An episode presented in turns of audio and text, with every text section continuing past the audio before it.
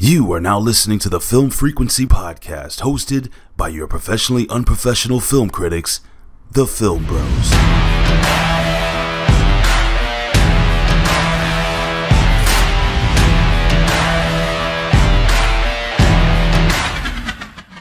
What's going on, film family? It's your boy CEO Haize, and I'm joined by my brother, the prodigal one, Mr. JB. What's going on, bro? What's going on, Haize? What's going on, film family? So, for anyone who has been listening to this podcast and who also listens to M- MBK, my brother's keeper, me and JB's other podcast, will know that I just I just drilled him a new asshole about his his technology and not getting a new phone. He didn't get a new phone yet, but he did get a new microphone. JB, you sound wonderful. Go ahead. I have a surprise for you. Did you order the phone too? I'm gonna show you right now. Oh, that's the same phone. I can see. I, yeah, I was about to say I can see before you I showed. ain't never getting that shit. but uh we're here today. We have our we're we're gonna be doing it's the first time us reviewing a fan film. We're doing two of them actually. We're doing Never Hike Alone, Never Hike in the Snow. But before we get into that, we got a couple of pieces of news like we like to do before we get into the review itself. The first one is one that we touched on briefly um on MBK, but fuck it, this is a different podcast, so we're gonna get into more in depth here. So Disney um executive has said they're gonna be focusing more on Disney Plus, more on streaming going forward, prioritizing it. So they're not completely stepping away from theatrical releases. And also by the way that it, that it was worded, it seems like it may they may just mean until the pandemic's over. Maybe that's what they mean. Uh, some more news has come out that say Kevin Feige, who runs Marvel, has been one of the biggest people pushing back on Black Widow releasing releasing digitally. But overall, it seems like Disney as a whole is going to be focusing more on that. Now, you know, I'm I'm of two minds with it. Disney Plus, one of the biggest things that's been a problem there is the lack of exclusives. So if by focus on it more, make it more of a priority, they mean they're going to be bringing more exclusives to Disney Plus. They you you should have been fucking doing that when you decided to come out with a streaming platform. But you can a, a company as big as Disney in no way can completely ditch theatrical releases. So you know, I, there's there's you know when when a headline comes out, people start freaking out and taking it different ways. What do you think about it, JB? so first and foremost, right? Disney's not gonna ditch the other stuff. I mean, that's gonna always be the moneymaker. But we have to look at the, the times we're in right now. We're in COVID times, coronavirus times. So is the, the the big releases their bread and butter right now? No, it's no one's bread and butter. So they have to figure out a way. They're a you know a multi-billion dollar company. They have to figure out a way to still generate revenue. And obviously, if they're having success on streaming, then why not? I mean, I don't know the numbers, but you probably know Mulan. Do you know what Mulan generated? How much money? Do you know that? The, The top of your last time I checked on it, which was honestly probably about two weeks ago, I think it was like 65, 70 million. Which that's great. that's crazy for streaming. I'm not gonna like but the fact that it was Well- supposed to be a theatrical release, go ahead. Well, what I was gonna say was, forget about the fact that it's streaming. That's crazy considering people, a lot of people shit on the movie. Yeah. So just imagine how many people did not watch it because it got bad reviews. So were it like a big blockbuster that we're used to, they're gonna cross 100 million. And in these times, you can't be upset at that. Yeah, yeah, definitely, definitely. Um, I mean, I, and I think that this is this Disney's probably one of the big Disney and Universal have have come out with basically their stance on streaming and the, focus of it going forward. Universal wants to be able to release things as close to theatrical release on also streaming as possible going forward with all their films. Um, but I think this is this is just going to be something we hear more studios do, even if they don't make an official announcement. You know, I think this pandemic has made the studios realize how reliant they were on theaters, and the fact that AMC is very close. They they come out with even more numbers saying that they expect their their cash funds to be completely depleted by the beginning of 2021. We're not getting new movies till then. So how they're going to keep that afloat, who knows? But I think this is open eyes up to not only consumers but a lot of people that maybe maybe these budgets of these movies that gotten completely out of control need to be brought need to be brought down some so that movies are are more uh can be more profitable if it comes time that they have to focus on streaming and that's what i think the biggest thing is going to be. When we have these these movies with these 300 400 million dollar budgets i think we may see that shrink down considerably. Like a huge movie now may have if it gets a hundred million dollar budget you know that that has to be theaters. But when you see what like blumhouse can do on five million dollars you you got to think that with disney with all the resources that they have, the fact that they own all their own lots, everything else, that they can take. If Blumhouse can do it on five, Disney can probably take ten million dollars and still deliver very close to what we've been getting. What do you think? Yeah, so and that that's a great point that I, I wanted to make actually. You you know, we're both financial guys, but even if you're not a financial guy, it's common sense. When your profits are being are being decreased, what do you do? You cut cost. Yeah. Whether that means laying people off, in this case, making a movie, you cut your cost. So that expensive CGI shit you were doing, gone. We, we can see a lot of we might go back to a lot of back to the basic stuff where a lot of these old school directors it'll be right in their element because they're not used to CGI. They they never really played up too much on CGI. So I think a lot of things are gonna go back to old school. So number one, like I said, get rid of the CGI and try to cut costs in every way possible. And for anyone out there who's like, oh well, you know, you can't make a movie and, and actually be successful on a small budget, tell that to Blumhouse. Tell that to the Blair Witch Project. Tell that to uh, the Paranormal Activity guys. Movies can be made for not that much money and blow up. You have a good storyline. You have good acting. Hell, to be honest with you, you don't even really need good cinematography. Let's be real. Because all those handheld movies that make millions of dollars, that you can't say that's good cinematography. As long as you have a good storyline and good characters and good acting, that's really all you need. And and that's it. So that's that part. Now the second part you were talking about about movie theaters, and I don't know why this didn't click back in the day. Mm-hmm. You know what movie theaters should do? To, and I bet you they would generate so much money. Here's the only problem though. It's not a consistent weekly thing. It's going to be a once a month thing. And you know what they can do? Let's take it back to old school. I'm talking about 80s. And let's, for those who don't know, you and I used to do wrestling podcasts. So I want to use mm-hmm. wrestling for an example. Back in the days in the 80s, how could you watch, for example, WrestleMania 1? Pay per view. No, there was no pay per view back then. Oh. So you would have to do it on closed circuit, go to a movie theater. Ah. So imagine they had UFC pay per views, big boxing Mm. pay per views, um, whatever you can think think about. But bring bring it old school. Buy a ticket for twenty bucks. Now it's a win win. The movie theater's making money. Now those guys, the UFC guys, they're okay with that because normally they would sell a pay per view for sixty five bucks. But in this case. They're not gonna sell it to you and I. They're gonna sell the commercial side of it, just like if you go to like a Buffalo Wild Wings or something. How they sell them the commercial license, they sell to the movie license. The movies make the killing. We're happy now because we go to a, in a movie setting to watch this, and for me, it's a win-win-win. Yeah, I mean, it. it I think the key thing is like if we're just talking about how the movie theaters can be profitable, they need to find a way to air every fucking thing they can, whether it's pay per views, whether it's you know independent film like we talked about before. Hell, rent it out to a damn film school. Let film schools air their movies out once a night, like a film school night, like whatever you want to do, grindhouse style. Like movie theaters, if they want to stay afloat until we get in, because it's basically all but confirmed we're not getting any major blockbusters now until 2021. Now, luckily, we're we're halfway through October, two and a half months roughly left of that. Okay, we you should be able to stay. Hell, at this point, rent it out to schools still having their concerts. Like, do something. Um, but they need to be trying to find. Well, you saw that a, that AMC. Yeah, that's the next thing we're going to talk about. AMC, AMC, you can rent a um, whole article. AMC theater for ninety nine bucks. Which I mean, bro, like I said, I mean, you've I've made Up this 20 comparison people. before.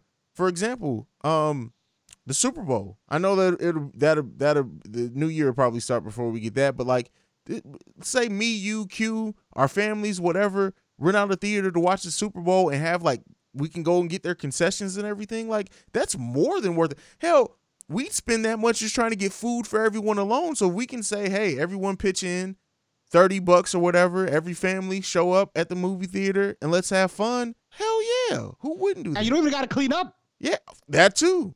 You get the fucking leave, go home. Your house is clean. You don't no- you don't have to worry about the stress because hosting the Super Bowl party is stressful. Um, Trust me, I know. So so yeah, there's a lot of different options. And then as far as like to get back into like the what may happen, I love what you said there as far as like cutting down the but the special effects budgets need to be the first thing. Let's go back to practical. Um and you this is one of those things where seriously, I hope that we see a lot of horror movies because horror movies are perfectly set up and equipped for this shit. Their budgets are already low. They get huge returns in general. If you can stay practical on on a horror film, you can do some shit. Um, and then even like Brightburn. I don't know if you've seen Brightburn or not, but that was the the if Superman was bad kind of storyline that came out was the kid or whatever. That was I don't think I've seen that. Oh. I've seen like the, yeah, the Russian side of Superman, whatever the hell Well, that was well, called. it's it's not that Sun. story, but it's it's it's not actually Superman. That's just the best way to compare it. Is because the kid's an alien. He gets Gotcha. basically all of Superman's powers, but he's evil. It was a horror super a superhero film made by James Gunn, who directed Guardians of the Galaxy and Slither and stuff. But he, um, yeah, I know James Gunn. Yeah. yeah. So they they oh he didn't direct it. I think he produced it. But that movie was made for I think thirteen million dollars. I know it was under twenty million dollars. And while the special effects weren't the level of a Marvel, it, they don't stand out as being terrible. So like you can make the superhero movies too on smaller budgets. It's just and still get huge returns. That does nothing but benefit people. A, it makes creators try to work harder, in my opinion. It also pu- puts job puts people in jobs, like as far as creating movies and stuff. Like overall, I, I hope that we see a reduction in everything so that this industry can stay fluent. Because one thing, the theaters can go away. The movies are the the uh, production companies are always going to have a place to put their movies. So to keep theaters alive, something's going to have to give. But I guess we'll see going forward and how that continues. Uh, bro, I got just one last piece of news on here um, before we go. We're horror fans. Look, Can I just say one thing real yeah, quick? go ahead. Yeah, so I, I, again, uh, just another really good point about the horror movies because horror movies universally you don't really need a big budget for horror movies. You don't really see too much CGI and shit in horror movies. And you know another thing, and I know we've mentioned this, I mentioned their name quite a few times, but there's a reason. You know who who doesn't give a shit about any of this? Who probably has not even been affected even one percent? Blumhouse, because this is again, I know we mentioned them a couple times. This is right up their alley. Yeah. Nothing has changed for Blumhouse. No. They're just continuing. Nothing has changed for them at all. They just all four of their movies are now available on the, the, the Welcome to Blumhouse thing. I actually just watched one before we record. Uh, I Evil Eye, really good for just a oh, I haven't seen that. just a streaming at home like theater release. It'll be picked apart a little bit more, but the thing is, is just Blumhouse makes quality stuff. They just make stuff that is just enjoyable. What, what, what was that? I, I believe you said you were going to see Lit. Um, did you end up watching it? No, Wasn't number one called Lit yet. or something? No, not yet. I haven't yet. Okay, okay. Yeah. Um, but all right. Uh, the second piece of news I was going to get into, and this is still in the horror realm and Halloween. We actually started this podcast originally as the Fear Frequency on a uh, review of the Halloween series, uh, Halloween Kills. Blumhouse. oh, this goes back to Jason Blum. Uh, he has said that this movie will not be delayed. Come Hell or High Water is going to be released on October fifteenth, two thousand and twenty-one. Now, by all accounts, movie theaters should be back open in in shape, form, or fashion some way by then. But let's say this time next year, it seems like we're maybe in the middle of a spike. We're back to where we are now. I, guess that means it's coming to streaming. What how what do you think about that? Them saying that it is not going to be delayed again. Either way, it's coming out October fifteenth, two thousand twenty-one. Yeah, I don't. I I believe him 100 percent because he probably figures like, hey, you know what? In terms of the shooting and the production, if shit does go bad, they can again take it back to basics, and they can do. Blumhouse is is a genius when it comes to that. So he's not he's not worried about oh man, where are we gonna film, where are we gonna produce, but he's not worried about that stuff. Mm-hmm. It- it- rather like in terms of whether it's gonna be streaming on the wide release, obviously Blumhouse, us, the actors, everyone wants to see a wide release. But if not, the second best thing is streaming. And like we mentioned when we were talking before, you know, with Mulan, I guarantee you Halloween Kills makes more money than fucking Mulan. Trust me. Oh yeah, for sure, for sure. People are really excited about this. I know you weren't uh, the biggest on the reboot or whatever, but I generally it seems like the especially Halloween fans really appreciated that sequel. They've already ref- filmed. Yeah, and it wasn't terrible at all. Yeah, they already filmed both. This one is Halloween Kills, and the next one's Halloween Ends. They were supposed to. We were actually supposed to be probably reviewing this one this week. This it would have been out, I think, this week or next week. Uh, Halloween Kills would have been out, and then next next year would have been Halloween Ends. But you know, push it back. Uh, so yeah, I mean, they filmed Halloween Ends already. yeah, they filmed them together. They filmed both of them together. Oh, So I didn't know at that. Okay. time, Yeah. So they took care of the sequel. They they wrote it, everything, and then they brought everybody back to film both movies at the same time. So as of right now, there's probably a finished version of both these movies just sitting somewhere in a safe at Blumhouse Studios. Being watched. Yeah. So I'm sure. Yeah. The people at Blumhouse have seen this shit like three or four times, especially during quarantine. He probably just invites people over, like, "Hey, you want to see the new Halloween movie?" Um. So yeah, I mean, Exactly. definitely excited for that. Uh, yeah, that's it for news. I, I mean, there's some other things we could have talked about, but nothing major. I mean, more pushbacks, which we all expected. Um, the movie news is so slow right now. I think the last the thing that really threw me off is they're expecting the new Doom movie to be the next billion dollar movie. And my thing is like, how do you project anything to make a billion dollars right now? Like you just people aren't going to the movie theater. Go ahead. Yeah, to be honest with you, um, I don't. I've never seen not even one of the Doom movies. Um, I did like the computer game back in like Windows ninety five days. Doom. I love Doom the game. Yeah. Yeah, sure. I love that game, bro. Is the movie based on that, by the way? It's based more on the novel than the game. So the game was based on Mm, a novel. I didn't even know it was a novel. You didn't know it was a novel? No, I Yeah. didn't. I thought it was a video game, and that's it. A computer game. By the way, another piece of news. Uh, I'm not sure if you read this or not, but I, I I didn't read the entire article, but I saw the headlines, Mhm. and I know you're a comic book head. But they said in the new Spider-Man, they're probably gonna have Tobey Maguire and, um, what's the other dude's name? back. Yeah, yeah.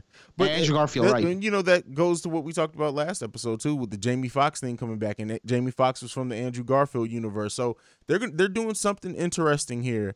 And Doctor Strange is going to be in it. Doctor Strange's next movie is the the something something the the uh, the multiverse. So I really think that they're you they're going to be bringing in multiple versions of different characters in here. Uh, you know, Into the Spider Verse was one of my favorite movies of last year. So if this is anything like that, if they're doing like a live action version of that, sign me up for it because I liked all three Spider-Mans. Andrew Garfield was a terrible Peter Parker, but he was a good Spider-Man. When he put the mask on, I enjoyed Andrew Garfield as Spider-Man. And Tobey, he's the first one. Everyone lo- loves Tobey. So like Yeah. it I, I it'd be interesting to see them play off each other um if it's whatever they do there. So I hope I hope I hope that that's true. I hope that's true. I hope that they're doing something really unique and interesting with it. So We'll see. we'll see. But let's see about this movie. So uh, we're gonna go ahead. We're gonna play a trailer for Never Hike Alone, uh, and then we're gonna get, get into the review for it. We'll be right back after this. We interrupt this program to bring This you is a Channel 7 News Scene special report. At approximately 8:30 a.m., the officers arrived at Camp Crystal Lake. identified as A Pamela grizzly fight, Voorhees, several victims 49, were a reportedly former hacked to the employee of the camp. report that what you're about to decapitated by the see almost defies description, and some of you may not want to watch it. Pending investigation, Camp Crystal Lake has been closed indefinitely. Check. Check one, two. Hey everyone, Kyle McLeod here, checking in on another glorious backcountry adventure. This week, we're going to be venturing through the Wessex County National Forest. I should mention, this hike is not for the weary, so I recommend only intermediate to advanced levels tackle this route. Intermediate, maybe, advanced definitely. So let me catch any of you noobs out here.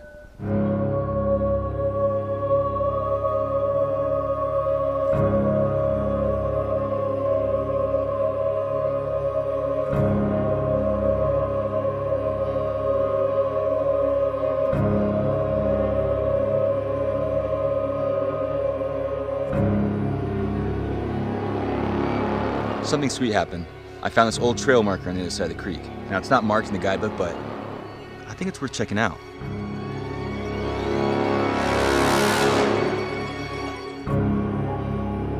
Camp Crystal Lake. Can't believe it. That story used to scare the hell out of me. I think someone was living here.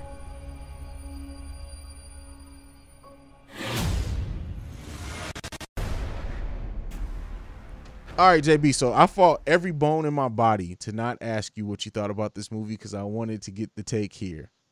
I've hyped this up. I told you about it. I brought this to the table. That's why we're reviewing it. I will admittedly, once we get to Never Hike in the Snow, was a little bit disappointed by that one. It was still solid, especially for what, what when you think about it. But Never Hike Alone, a Jason fan film made for seventeen thousand dollars. Um, what did you think about it? How much do you really fucking hate me, bro? Bro, you didn't like this movie? This movie be- was absolute fucking trash, Bro, bro. you're fucking out your mind, bro. And you know what? I honestly feel like you just have that I opinion don't because understand how people you, like this movie. Like, what are you talking about? This is a Jason movie. This is exactly what Friday the Thirteenth started off with. It went back to everything with basics with with Jason. It it played into you. You get to see the bed that Kevin Bacon died in. Like a lot of the the Easter eggs that are placed in there were great. The fact that Jason was not this hugely one bulky thing about the person and tall and and and tall, like we we we build up. Like this movie could have been. They could have very well marketed this as just a fan film, and halfway through it, you find out he's at Crystal Lake, and then it feels elevated and escalated. Like I don't understand how you don't like this as a horror fan. This is good horror. This period. This is this is what you want from horror. So the the, the f- the first thing is there's there are some um, good things that, that I'll mention in a second, but some things is number one, it didn't have that you and you just called it actually. Jason, I'm used to being like this tall, bulky guy. When I saw this guy, it, it, it wasn't the same. I'm like, what is did J- Jason lose weight or some shit? That's It- not how Jason bulky, started, though. That's something. That's something very minor. Hold on, that's something very minor. My issue here is the storyline, the plot. For you have one guy for 20 minutes of the movie by himself just walking through shit. They could have made that whole that whole shit five minutes. To be honest, I, I can agree with that. To me, it, I can it- agree with that. now from the point we saw Jason until the end, perfect. Okay. I love it. Okay. Uh, but the first 20 minutes, but keep in mind the movie's fucking leaving out credits is like 45 minutes. So basically half of your movie is nothing. They could have did this whole thing in 25 minutes. Now, from the point you got Jason, I, I, I, yes, from that point until the end, I'm okay with. Also, and not to jump ahead, the fact that we got Tommy Jarvis to come back, Yeah. like, and you, you know, you talk about these Easter eggs. That was awesome. That whole ambulance scene in the end, which we'll, you know, we'll get to. I was okay with all that. The my first 20 to 25 minutes is where I have the real issue. Okay. That's that's I will say on a positive note, Go ahead. on a positive note, in both movies, and I won't talk about the second movie yet. For seventeen thousand dollars, bro, the production value is amazing, amazing in my opinion. those drone shots are beautiful in this and the and and the sequel but honestly if you if you're saying your problem was the lead up that i that's that's to me was the only critique that you can have in this movie. For 17,000 you can have a critique with how Jason looked like I almost wish they wouldn't have shown him without a mask at that one point. By, by the way full spoilers. Um but I can see so the, at least the way that I took it when I'm watching it right because I'm I'm anticipating it. I'm like, all right, when when's Jason coming? When's Jason coming? When's Jason coming? But I like the fact that it's like, a this dude didn't know that he was even near Camp Crystal Lake. The fact that they're, they're it seems like they're trying to hide it to play it that it, it may have been a myth or whatever. It adds to that mythology. But I do I can't agree with there was so much of him alone that it was just like, huh. I think to your point, if and this is what it's- the second one was shorter, so maybe that was a critique that even the director realized after the fact. If you cut this down to a 45 minute movie, let's say 38 minutes, then what do you think? So that that fixed most of your critique. So you basically sh- shaved off about seven minutes, and if you're gonna tell me those seven minutes came off the top, I'm a- absolutely with you. Now, also, they could have left it the way the same exact time, and they could to steal something from uh, the Halloween movies.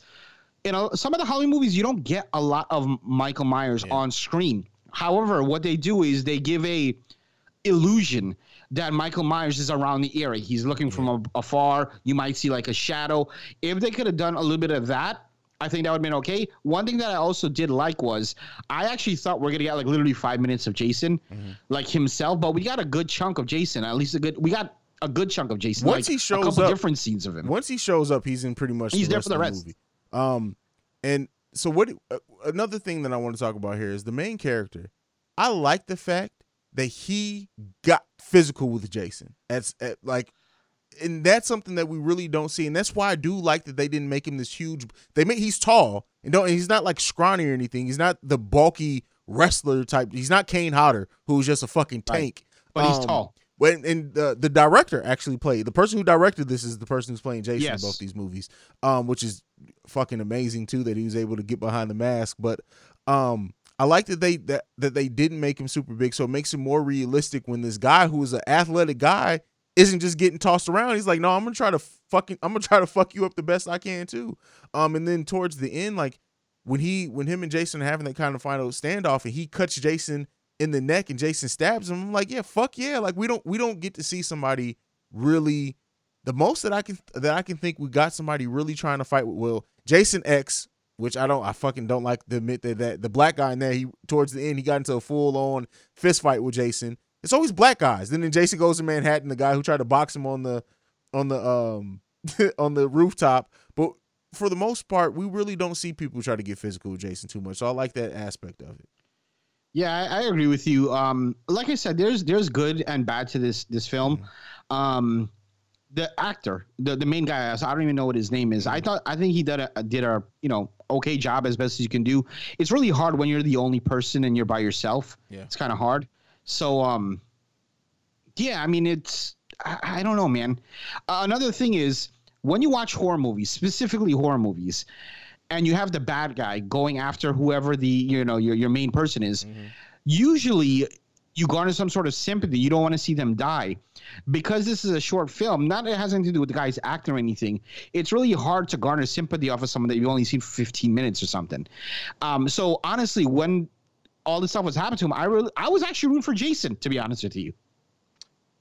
And maybe maybe that's why they had that that long period of time. And maybe they thought that that's why uh, that's what would hook us into him. I think anytime and like when you have an iconic slash movie, we're always going to be rooting for fucking that person at this point.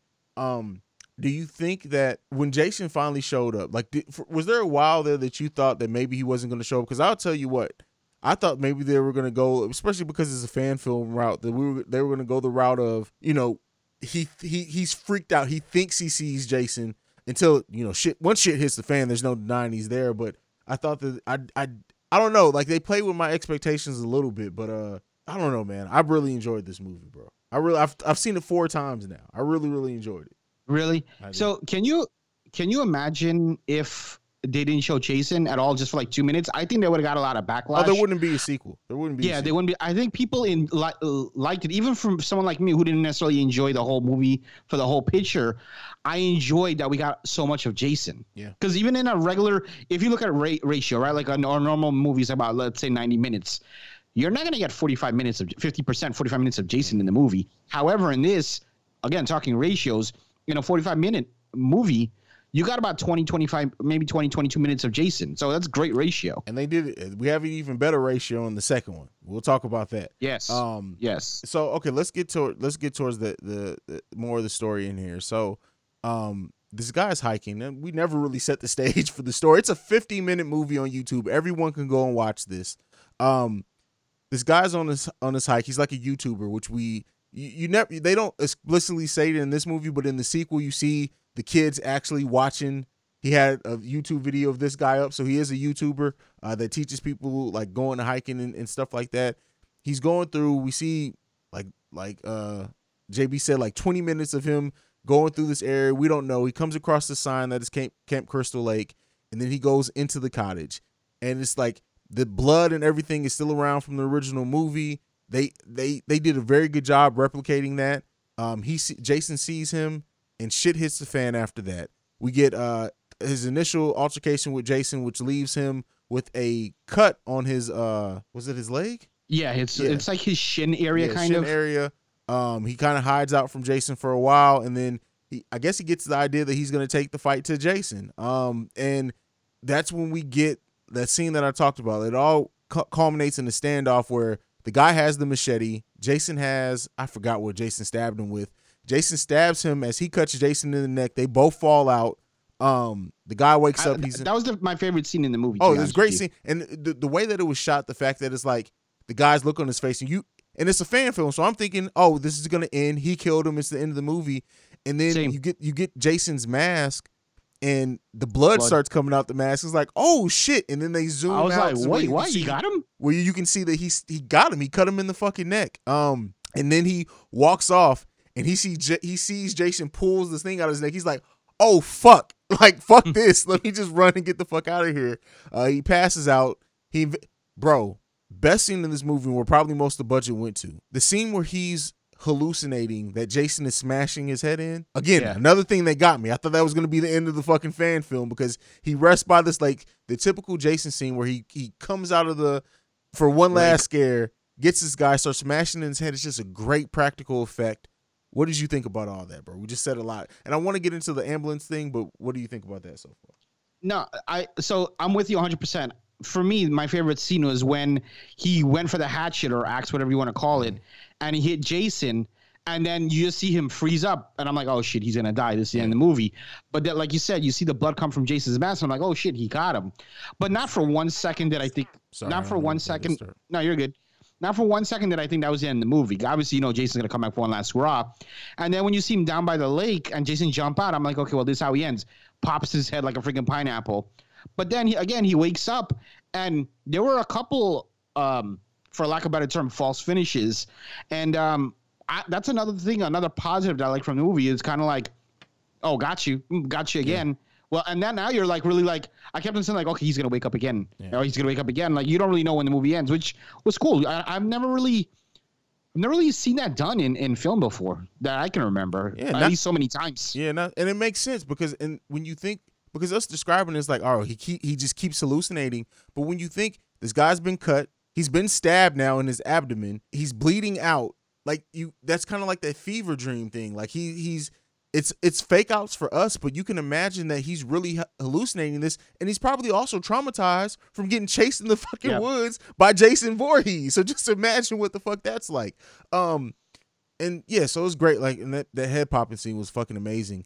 Then we get to where m- my issue comes in at, and and you may disagree because we're old school fans. So we'll, we'll see what you think about this. So we he wakes up in this ambulance, and there's these two char- characters, these paramedics that legit feel like they're immediately ripped out from the 80s. In, in the sense that it the tone is completely off than the tone that was said in this movie. Like the guy sitting here looking at a fucking Playboy and he's like, "Oh, you see these titties?" And it's just the way that he said it. Like you can see in a 80s Jason film where that would have had a place in and it would have felt natural there. Now maybe they did that because that was kind of our cue that we were going to get Tommy Jarvis. Maybe they because you know they're trying to set that. But what did you think about those characters? They just seemed like they were so far over the top, and we had got such a realistic movie up until that point. What do you think? I, I'm uh, I'm very very positive. Again, I don't know 100, percent but I feel like all that was done on purpose. Okay.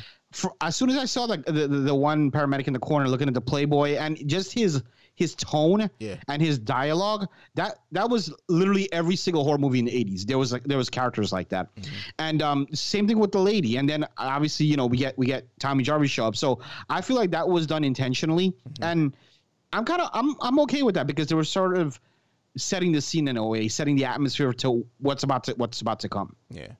Yeah, I guess I, I can understand that. Um and seeing Tommy Jarvis, bro, I immediately popped.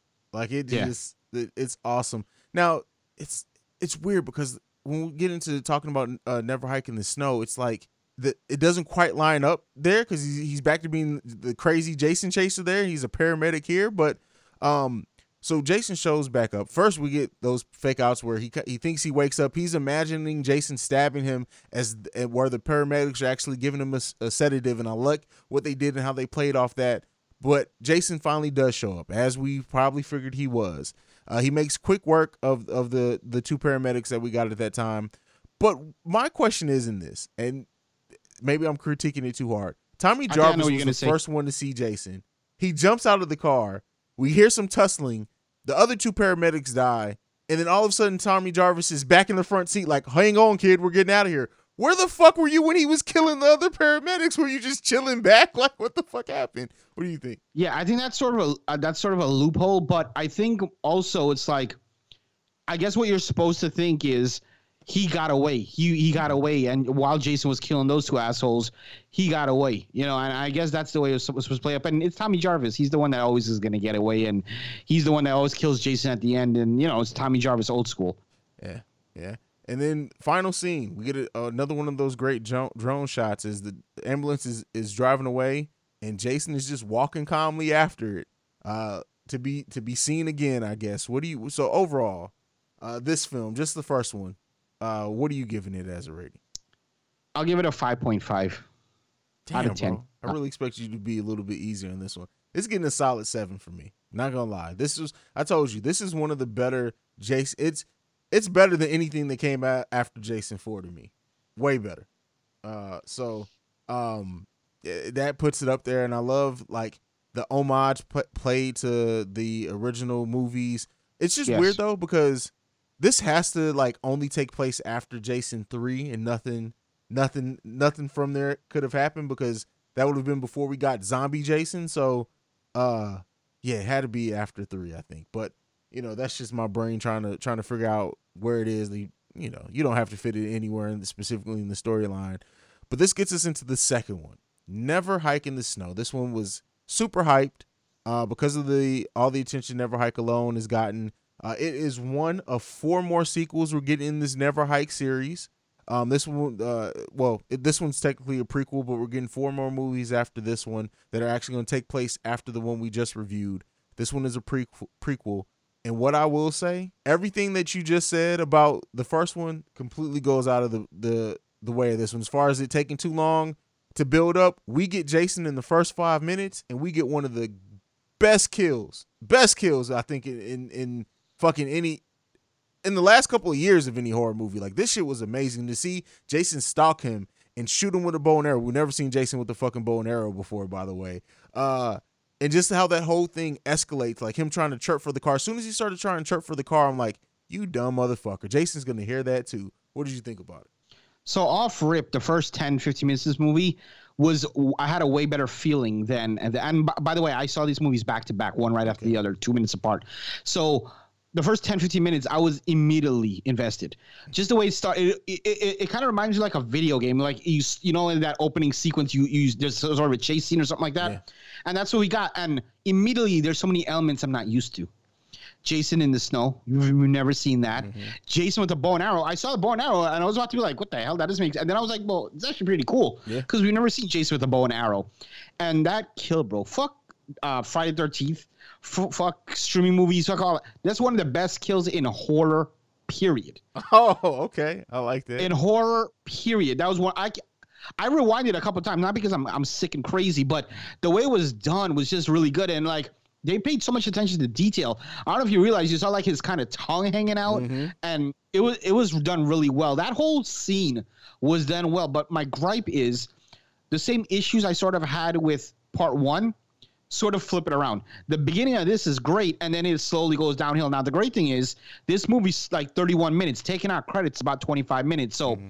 it wasn't too much. But I almost, I almost, I understand why they did this stuff after the initial sequence, but at that point, the guy is freaking dead. So the rest of the stuff doesn't even matter. They're, they're, the guy's dead. They're looking for a dead person already. Yeah. Well, I mean, but it, it plays into this thing, right? Because all right, so we get we get that open great opening kill. Jason actually writes his name on the guy's car, right? There's something. Yes. Oh, no, it's on the police car On the later hood.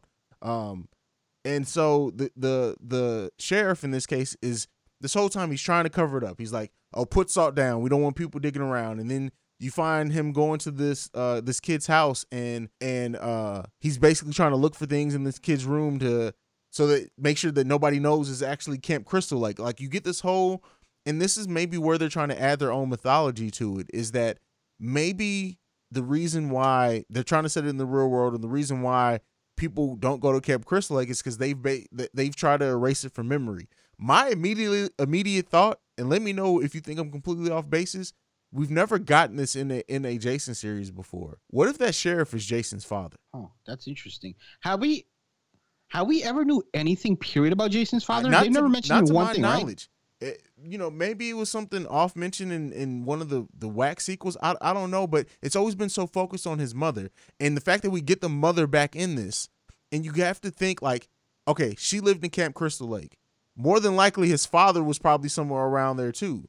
So maybe that's maybe that's what it is. I, I could see that, right? But the only thing I'm wondering is, do they take that? Because that's a huge. I don't want to say risk, Mm-hmm. but that's like a huge plot that they're putting in there that they're not even like taking a little seed from something and kind of turn it like the fact that they put him in the snow and the fact that like they use a bow and arrow those aren't huge things that people are gonna like turn it back but now you're bringing in a father that's like a whole different twist. I could see it being a good thing and also i can see some like some of the old heads being like oh that's bullshit. He didn't ever talk about his dad blah blah. But i could also see some people which i would be one of those people if they do introduce an element like that that could be intriguing depending on how the way you know how it's done I mean, the fact that these are fan films, right? And even though they're done with huge production budgets, um, well, not huge, but really solid production quality, huge production quality, because the budgets are, are the, the- I'm surprised they're able to do what they're doing on the budget. But maybe that's the thing that makes this stand out, and maybe that's why you saw them, we see them announce so many sequels, because now maybe that first one was like a proof of concept, right? So then, it, in the year between that releasing and them coming out with these new ones because these are all going to be out before the end of 2021 they thought of a story that they wanted to tell that also will make this be uniquely theirs and so maybe that's the angle we never got anything with jason's father so Yeah, that could be very interesting. And um, you know, they definitely have something in the works. At least if it's not with his father, they have something because, like you said, there's four other parts waiting. I don't know what the release dates are going to be and how they're going to do that. But um, I mean, the first the first movie got like 1.7 million views. This one, I mean, it only came out a couple days ago before we're us recording this, and it has about 60 something thousand um, views when I watched it earlier today. Um, so it's probably going to hit 100,000 views um, by this weekend. Uh, you know, I don't know if it'll hit a million views. Maybe it will. Who knows? But um, yeah, man. And just to kind of like move forward a little bit, kind of a little bit away from this movie for a second. I, I do believe, um, because even though I may not be big on these movies, they do have a quite a big buzz from people who like horror and just in general movie fans. So this may be a wave of a new thing that you may see more of. These fan, th- there's a lot of fan fiction stuff There's a lot of fan On- films on YouTube. Yeah. yes there's a bunch of them in all kind of genres it's just that it's not widely known or people don't really look into it. I this is the second i think this is the second or third uh fan fiction sort of thing I, I i saw. The first one i saw was um oh man what's that um what's that game that i played i told you i was like in love with on playstation? It's Oh, like my uh, favorite Uncharted? franchise after uncharted. There was an uncharted one. It was very short like maybe 20 minutes and i thought it was awesome. I thought it was awesome. So people are doing some good stuff. And these are, uh, I don't want to say call them amateurs, but they don't have those big budgets and those big, you know, big studios backing them. So I think it was more of those. Yeah, I mean, it, it's uh, this is this could be a whole thing that like, especially with quarantine that that's happening and movie theaters not being open, you got to think that some of these filmmakers that are at home or that are independent or whatever are like watching this thinking, okay, could this be viable? And not it doesn't even have to necessarily be. Yeah, you get more views if people people hear that it's a Jason, a Friday the Thirteenth movie. They're more likely to come out than hearing, oh, some random YouTuber released a, a horror film with no name attached to it. But could you imagine, especially the studios that did this, they're gonna have a, a cachet now of people who trust them with horror, right? They're like a mini Blumhouse when you think about it for what they're able to do, and these movies look great. So who's to say they don't use these these Jason movies now to build up their their stock, as Library. you say? Well, they do have, if you go on their YouTube channel, which I think they're called Womp, Womp Stomp Womp Studios. Yeah, Womp Stomp. Well, or right. Womp Studios, something like that. if you go on their YouTube channel, they have teasers of some, and they all look like horror. So it looks like they're gonna be horror specific, and um, they have some trailers. I think they even have a couple other movies that are already out. So if you check their YouTube channel, you'll see they have quite a few projects going. All Yeah, look so- horror. Uh, and hats off to them. And you know, YouTube, you get paid from YouTube. I'm, I'm sure with them using Jason like this, even though it hasn't been announced, I'm sure. Uh, who owns Jason now? I can't remember who, what studio owns the rights to Jason. So in regards to that, um, in regards to that, at the end of I don't remember if it was the first or second movie, Mm-hmm. and don't ask me why. I watched it all the way until the end, even like past the credits, and the very last thing it says before it fades to black is, uh, "No money was, no profits were made off of this film." Mm-hmm.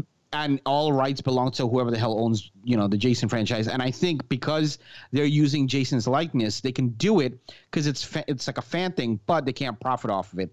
So I'm pretty sure the video is not monetized, and whatever they made, because this was the Indiegogo slash uh, Kickstarter campaign, whatever money they had, I'm sure they put it back into the film. Obviously, maybe you know whatever else they did, but at the bottom line, they're not making any profits. well, much. and so I least, so there was a Star Wars film that was uh that was a fan made like this, and the director did a podcast afterwards, and basically what happened is that even though the video wasn't monetized for them, uh Lucasfilm got paid off the views that that that revenue went straight to them. So I'm it's maybe something like this. Maybe they didn't monetize it at all, but th- you got to think this is like a th- this this is a great move. If you can't monetize off this, the next thing that they do or announce, if they if it's in between this Jason series or after the Jason series, horror fans are going to be looking out for it. Even if it's only imagine like the first one did a million views. Let's just say five hundred thousand of them afterwards trust the studio and come back. They probably subscribe to the channel now and watch it.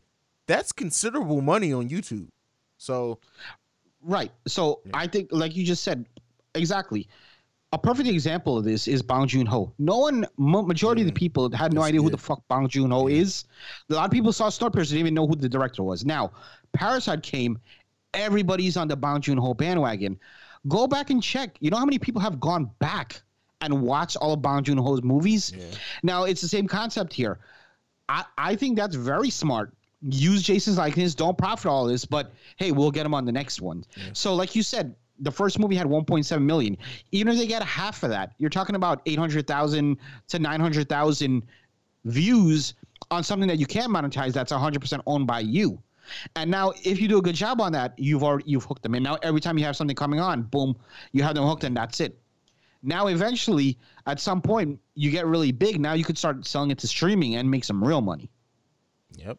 And you got to think like um I know that I read that there were plans to release the first one at least on Blu-ray. Um I don't know how that deal works out with the studios that own it or whatnot. Now they'll probably the studios will probably make the most money off that and probably maybe maybe cut them like 10% or whatever. I hate that idea, though. I know, but I mean, who really buys Blu-rays nowadays? But right. but you know, you have so the thing is is that if it's yeah, I I, I mean, Why not streaming? Yeah, I mean, because it's streaming on YouTube. So I mean, they would have to take it down off YouTube to then put it on streaming, and then that that's a whole nother set of things. So that's probably why. Um, but let's get back into this story just to, to kind of bring it all home. Very short story overall.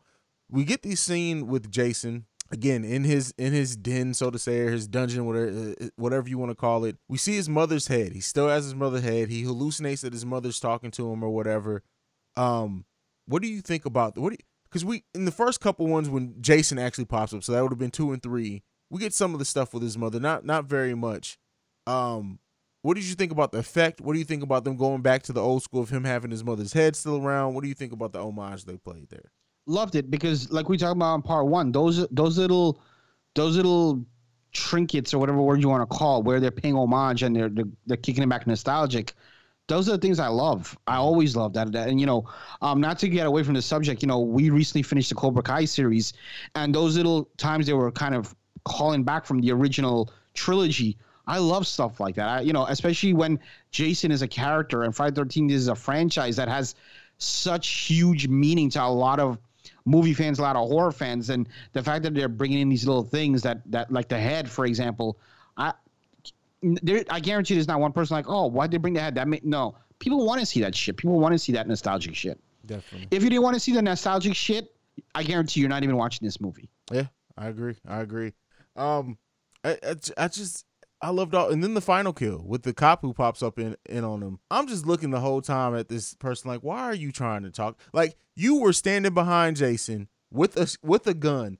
Pop double tap that motherfucker in the back of the head with the gun. Like, come on, you Exactly. you have to. You're a cop in Crystal Lake. You have to know Jason Voorhees. When you're sitting there seeing somebody who has a fucking mask on and you're standing behind them, why do you not just shoot? Shoot that. He cannot be reasoned with. He cannot be fucking reasoned with. Shoot his ass. And what was the result? he got his ass killed. So and it was it was wasn't as good of a kill in the first one, but it was a solid kill um as well. They do these kills really good in, in this series, and I wonder if the if because they're doing so many, or if they're gonna condense them now, there are gonna be these thirty minute watches because that's just great. That's just we're gonna have to catch up on it on the series. Um, so as this is technically a prequel, um, so we and that's the thing that I don't like about it. And I was gonna say my problem is because it doesn't kind it doesn't quite line up with and I know this is supposed to happen three months before before the first one that we reviewed. But Tommy Jarvis is still someone that the sheriff is basically just saying is crazy as shit. He becomes a paramedic within those three months that then goes to Camp Crystal Lake, and then he kill- clearly knows Jason is still killing. So why, when he got there, he's letting these people, these dumbass paramedics, talk about tits and shit? If you just knew three months ago that Jason just killed somebody, so like, I think that's a huge problem because the the Tommy character you get in the in what's supposed to be called the prequel, he's sort of like a, a senile psycho in a way. Yeah. So he went from senile psycho to being like this this ambulance driver and a paramedic. That makes no sense. And I don't know why they call, decided to call this a prequel. They didn't really have to do that. This could have been a sequel, and I don't think it. I mean, really, if they call it a sequel, what what's stopping it from it being a sequel? I think more so they didn't call it a sequel because they like whatever the actual sequel is is going to include um the character that survived the first one. So because of that, they they and because they wanted to include Tommy Jarvis too, that they just couldn't do that. Now that's just my speculation. I haven't read anything that says that for sure. Well, I know that the original actor is coming back for the him and Tommy Jarvis are going to be back for the for the next one or whatever. But it just my thing is, is you didn't have to have Tommy. I get it. We saw Tommy Jarvis in the last one. You did. I feel like the if they would just take the Tommy Jarvis character out of it, then you wouldn't even try to be linking the two up. But because Tommy Jarvis is in such a different place in this one, how does he go from here to three months later? Is the thing that throws it all off. Everything else in this, like you said, fuck it. It, it, it doesn't really affect the first one, but that one character does. Go ahead.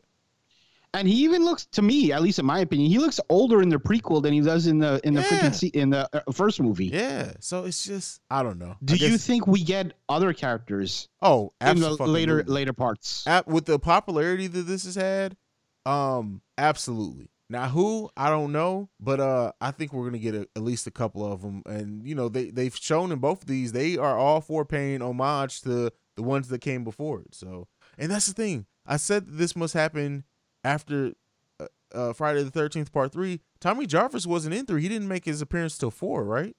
Yeah, Should it may Four? even be five. or was it? f- Yeah, I think he was in. Wasn't he in, in five and six? Yeah, I think that's what it was. Or was it four? Was, was it four, five, and six?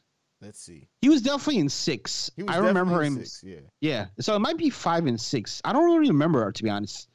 I think Friday the Thirteenth of the big three, and I consider the big three Michael Myers, Freddy, and Jason. I believe Friday the Thirteenth is the one that I've seen the least. The one I've seen the most is is Nightmare on Elm Street, which we talked about last week, and um, um, Ha- Halloween I've seen the second most. Friday the Thirteenth. There's a lot of the Friday the Thirteenth movies where I only seen one time. Yeah, me too.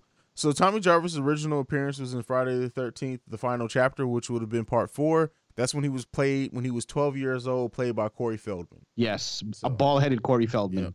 Yeah, weird ass. But that wasn't the only one he was in. no, no, no. I'm saying that was his first appearance. So he was Okay, in four, okay. five, and six. He was in. Okay, them. okay. Yeah. Gotcha, gotcha, gotcha.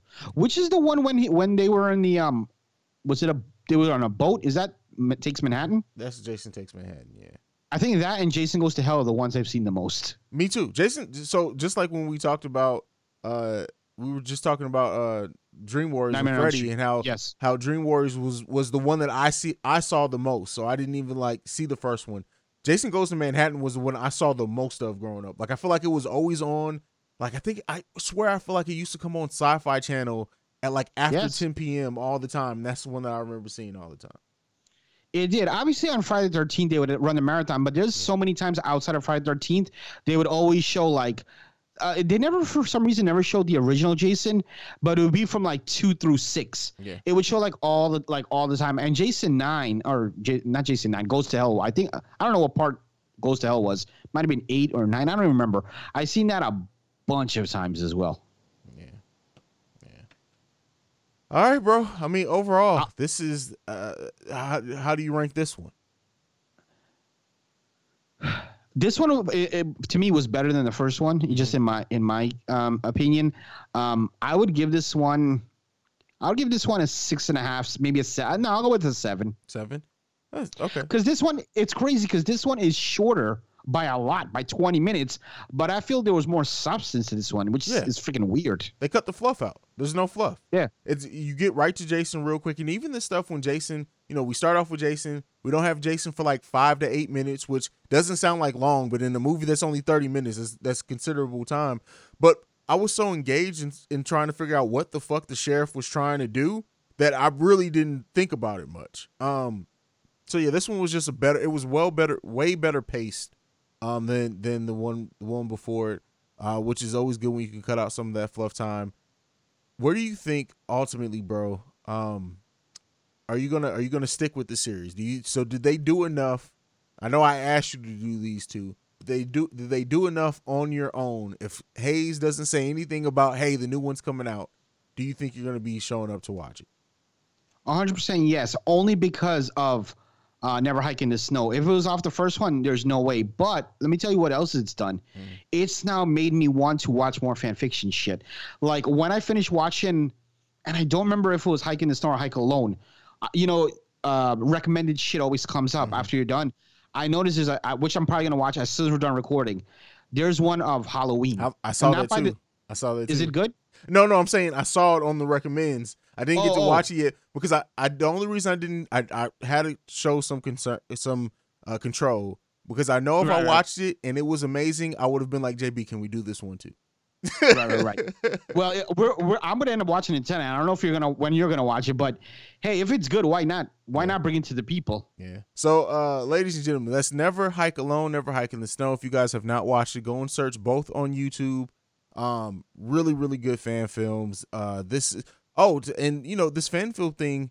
You remember, bro? I I pointed out to you one before the Chucky fan film called Charles. That's Yes, releasing. I remember that. That's releasing soon. That's believe, releasing soon. That's what I'm looking for. That yeah. I believe they said that one's going to be released December around Christmas time. of this year. Yeah, this year. Yes, So- I'm really because the fucking Trailer we got amazing. Child's Play reboot was Oh, horrible. Yeah, that, oh, so yeah. I'm looking forward to Charles. Yeah, so you know, I mean, they're they would be smart to, and I think it's already finished. They'd be smart to hurry up and get it out now because this this may seriously, it's a perfect situation.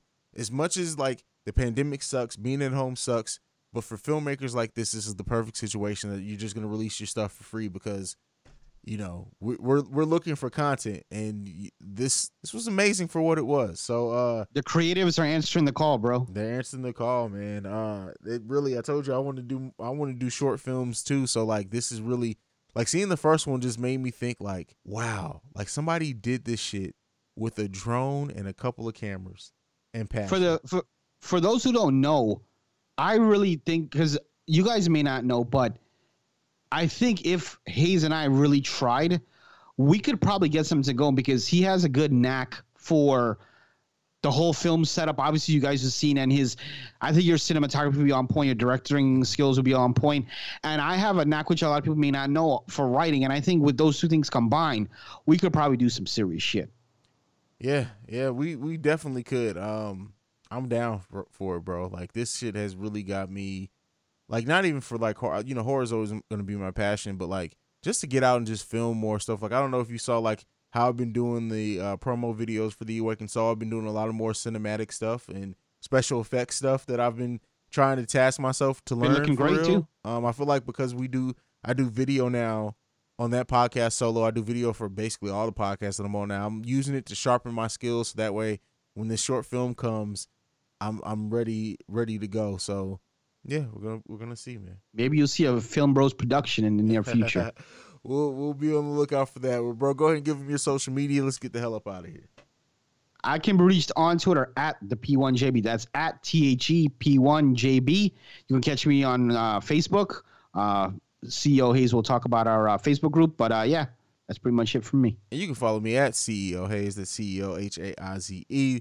You can follow us collectively at the Film Bros Pod. That Facebook group JB mentioned, you can go and search the Film Frequency on Facebook. You can join the group where we have great discussions on movies, TV, and everything else. Uh, you can send us any feedback, questions, comments, concerns, the Film Frequency Pod at gmail.com. We out this bitch. Peace. Peace.